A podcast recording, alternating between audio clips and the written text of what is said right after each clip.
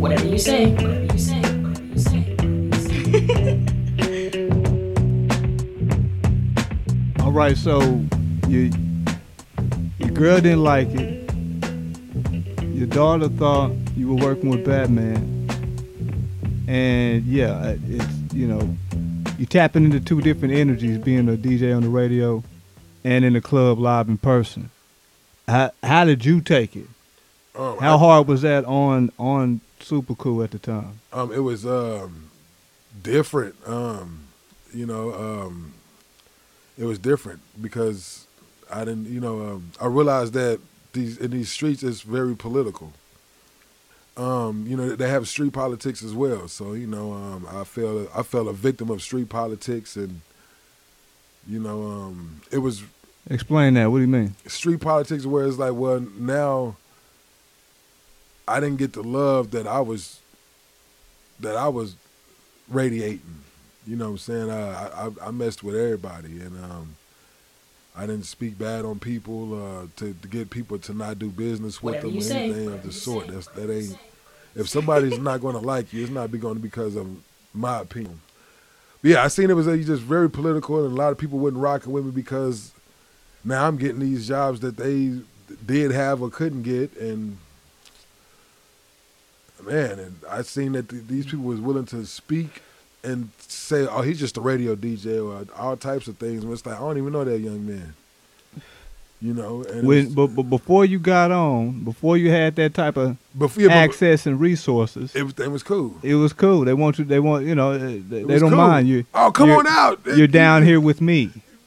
But as soon as you start to level up a tad bit, Yeah. now now you're above me. Now I gotta kind of look up a little bit to see you. When, when really you didn't have to They look up, like You- know. I was, I was standing next to him. It's like There so. you go. That's how I felt. You know, when Word, I was word. a host, I was standing next to him. It's all good.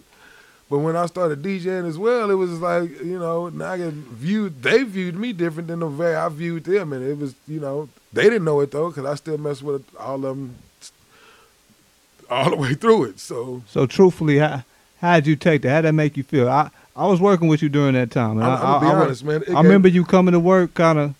I think everybody knows that at that time, especially people who work with you. You would you would come to work hot. You would come to work heated sometimes already. Yeah, because those were feelings I had to keep to myself because, um, like I said, it was I, it was political. So if you trip with one, you trip with them all, and it just was, you know, uh, you got to think. I, I I couldn't think like the old me used to think, where it's like, okay, I don't, you know, because at, at the end, the old me didn't wouldn't have cared. It was just like, well, if it's the problem, it People's a money on the line. It, it's But I'm looking at now it's okay. I work at this place, and um, you know when I working there, that, that you're you carry the you know you're like a brand ambassador, and then you know this you got a lot of things that can a lot of dominoes that can fall based working off, there. You talking about talking about the station?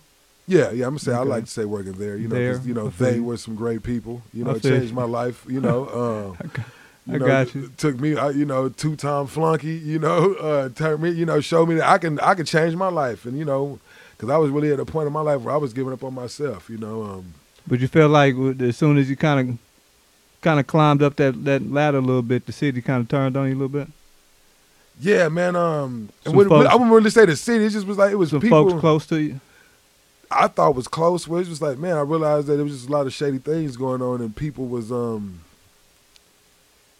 People say anything to, to get the, to get a spotlight when I wasn't doing anything for the light. You know, I never did anything for the light. You know, I let my light g- glow from the inside, and that's how we radiate. You know, Word. I radiate from the inside out. You know, um, I just because I, I think about what I'm gonna put out on the earth versus what's put, being put into me. I was getting a lot of hate being put into me, but they say you got to turn the other cheek, and that's what I turned. You know, so instead of showing my ass, I showed my smile and kept it pushing. You know, Hey man, but every sometimes everybody ain't gonna they're not gonna match you with that same energy. but I didn't I didn't do it in hopes that somebody would match. It's just like regardless of how you how you do it, I'm gonna still do me, and You're you know, you're an organic guy.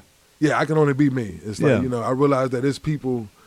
When you would meet somebody that could sound like you better than you, Word. I realized that you know I was the value I was letting people put on me was was wrong. You know, sometimes in life you be around people that would throw a clearance sticker on your ass so damn fast, not realizing it's like, no, hold up. You know what I'm saying? You you may have sold me at a clearance price, but somebody else bought me at a cheap price because they seen the value in me, you know, and um, that's why you got to see the value in yourself because the value you, you hold for yourself will always be there versus a clearance sticker somebody to put on your ass, you know what I'm saying, just to get you up out of the building. Whatever you say. Whatever you say. Whatever you say. Whatever you say.